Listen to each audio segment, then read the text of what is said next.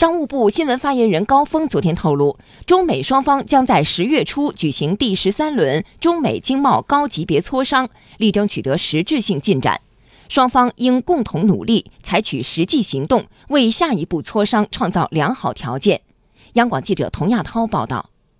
商务部发布，昨天上午，中共中央政治局委员、国务院副总理、中美全面经贸对话中方牵头人刘鹤应约与美国贸易代表莱特希泽。财政部长姆努钦通话，双方同意十月初在华盛顿举行第十三轮中美经贸高级别磋商。此前，双方将保持密切沟通，工作层将于九月中旬开展认真磋商，为高级别磋商取得实质性进展做好充分准备。在昨天下午举行的商务部新闻发布会上，新闻发言人高峰透露，第十三轮中美经贸高级别磋商将力争取得实质性进展。双方工作层将就第十三轮中美经贸高级别磋商的具体安排进行讨论，在双方工作层充分准备的基础上，十月初举行的第十三轮中美经贸高级别磋商将力争取得实质性进展。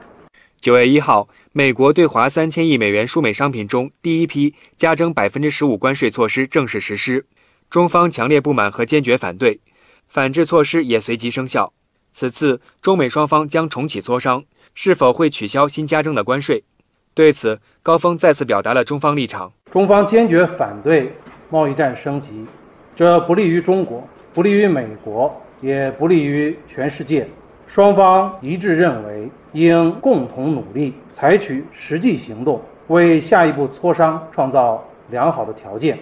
针对美方加征关税的措施，中方于九月二号。在世贸组织争端解决机制下提起诉讼，将根据世贸组织相关规则，坚定维护自身合法权益，坚决捍卫多边贸易体系和国际贸易秩序。高峰介绍，中方目前没有撤回诉讼的考虑。中方目前没有撤回诉讼的考虑。我想强调的是，美方的征税措施严重违背自由贸易规则和多边贸易体制。在世贸组织对美方提出申诉，是中方维护自身正当权益的行动，同时也是中方捍卫多边贸易体制的举措。